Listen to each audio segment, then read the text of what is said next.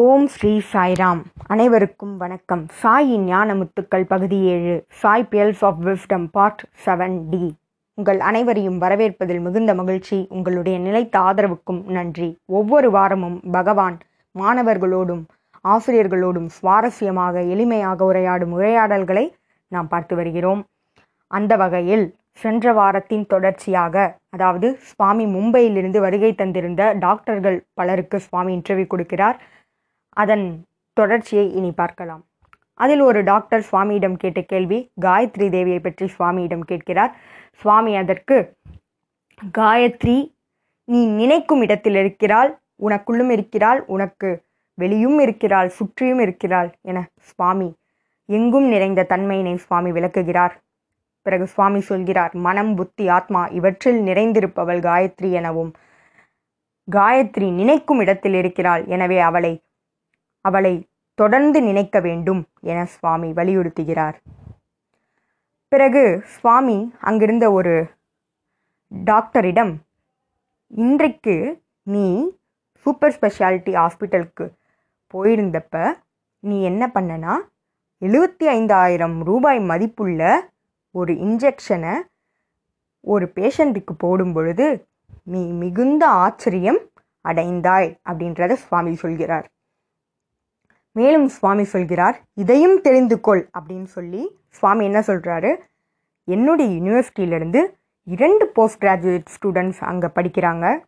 அங்கே வேலை செய்கிறாங்க அதே மாதிரி அனந்தபூர் கேம்பஸ்லேருந்து இரண்டு பெண்களும் அங்கு டயட்டீஷியன்ஸாக ஒர்க் பண்ணுறாங்க சுவாமிக்காக சேவை செய்கிறாங்க அப்படின்றதையும் அந்த டாக்டர்கிட்ட சுவாமி சொல்கிறாரு பிறகு சுவாமி அங்கிருந்த ஒரு அம்மாவிடம் திரும்பி உன்னை நாற்பது வருடத்திற்கு முன்பு தர்மக்ஷேத்திரத்தில் சந்தித்தேன் என்பதனை சுவாமி சொல்கிறார். மேலும் அந்த அம்மாவின் வீடு தர்மக்ஷேத்திரத்திற்கு பக்கத்தில் இருந்ததையும் சுவாமி சுட்டிக்காட்டுகிறார்.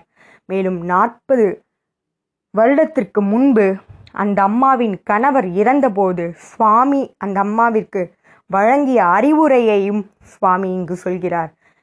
அந்த அம்மா கணவர் இறந்த பிறகு இரண்டாவது திருமணம் செய்ய முடிவு செய்தபோது பகவான் செய்ய வேண்டாம் என சொன்னதையும் மேலும் அவரை சேவை பணியில் ஈடுபட சொன்னதையும் சுவாமியே சொல்கிறார். நிகழ்காலத்தில் அதாவது அந்த உரையாடலில் சுவாமி அந்த அம்மாவிடம் நீ திருமணம் செய்திருந்தால் மிகவும் கஷ்டப்பட்டிருப்பாய். மேலும் இது போல சேவைகளை நீ செய்திருக்க முடியாது. உன் குழந்தையையும் நீ வளர்த்திருக்க முடியாது என சுவாமி சொல்ல அந்த அம்மாவின் கண்களில் இருந்து நீர் பெருகியது. சுவாமி உடனே திரும்பி இதோ இங்கு அமர்ந்திருக்கிறாளே அவள்தானே உன் அவள்தானே உன் மகள் என சுவாமி கேட்டு அவளும் டாக்டர் தான் அதுவும் எனக்கு தெரியும் என்பதனையும் சுவாமி எல்லாம் அறிந்த தன்மையினை சுவாமி அங்கு வெளிப்படுத்துகிறார். மேலும் அந்த மகளிடம் சுவாமி உன் அம்மா உனக்காக பெரும் தியாகத்தை செய்திருக்கிறாள். அவளின் மகிழ்ச்சிக்காகவும் அவளுக்காகவும் நீ உன் வாழ்க்கையை வாழ வேண்டும் என சுவாமி அந்த மகளிடம் சொல்லி அவர் காதுகளில் அணிய தோடுகளை சிருஷ்டித்து சுவாமி கொடுக்கிறார். இந்த உரையாடல்களோடு அன்றைய தினம் முடிவு பெற்றது. இப்பொழுது நவம்பர் மாதம் இரண்டாயிரத்தி இரண்டன்று நடந்த உரையாடல்களை பார்க்கலாம். அந்த மாதம் பேராசிரியர் அனில்குமார் அவர்களுக்கு ஒரு சிறந்த மாதம் என கூறலாம். சுவாமி கர்நாடகா பக்கத்தில் உள்ள மங்களூரில் ஒரு கோடி ரூபாய் செலவில் ஒரு மருத்துவமனையை கட்டியிருக்கிறார். அந்த மருத்துவமனையை திறந்து வைக்க பக்தர்கள் அனைவரும் சுவாமியிடம் வந்து வேண்ட சுவாமி எனக்கு இங்கு நிறைய பணிகள் இருக்கிறது. அதனால் நான் அனில்குமாரை அனுப்பி வைக்கிறேன் என சுவாமி சொல்கிறார். அனில்குமார் அவர்களும் மங்களூருக்கு செல்கிறார். அது ஒரு கொடைக்கானல் பயணம் போல. மலைகள் நிறைந்திருக்கிறது. செடிகளும் கொடிகளும் பறந்து விரிந்து ஒரு சொர்க்கத்தைப் போல காட்சியளித்தது மங்களூர்.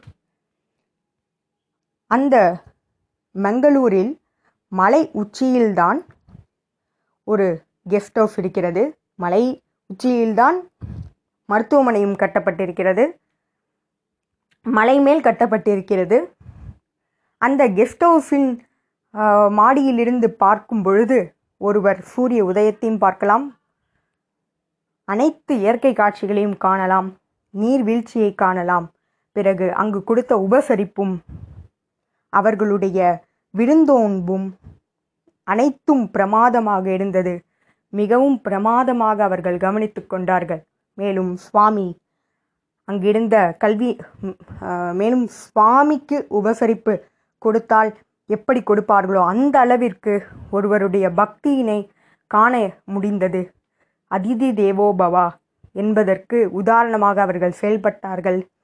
மேலும் அங்கிருந்த கல்வி நிலையங்களை சென்று ப்ரொஃபஸர் அனில்குமார் அவர்கள் சென்று பார்த்தபோது அங்கிருந்த அனைத்து மாணவர்களும் சாய்ராம் சாய்ராம் என சொல்லி அவரை வரவேற்றார்கள்.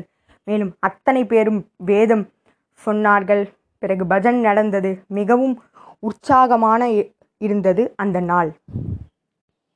மேலும் பிறகு அந்த மருத்துவமனையும் திறந்து வைக்கப்பட்டது. சுவாமியின் அருளால் அனைத்தும் நல்ல முறையில் நிறைவு பெற்றது. ப்ரொஃபஸர் அனில்குமார் அவர்கள் இப்பொழுது பிரசாந்தி நிலையத்திற்கு திரும்பிவிட்டார். அப்பொழுது சுவாமி கேட்டார் என்ன அனில்குமார் எப்படி இருந்தது உன் பயணம்? என சுவாமி கேட்க சுவாமி இது ஒரு ஆன்மீக பயணம் போல இருந்தது சுவாமி என அவருடைய மகிழ்ச்சியினை தெரிவிக்க சுவாமி சொல்கிறார். அதனால் தான் உன்னை அனுப்பி வைத்தேன் என சுவாமியும் சொல்கிறார். இதுபோல அவர்களிடம் உரையாடல்கள் நிகழ அன்றைய நாள் நிறைவு பெற்றது. இதுபோல பல உரையாடல்களோடு உங்களை அடுத்த வாரம் வந்து சந்திக்கிறேன். ஜெய் சாய்ராம்.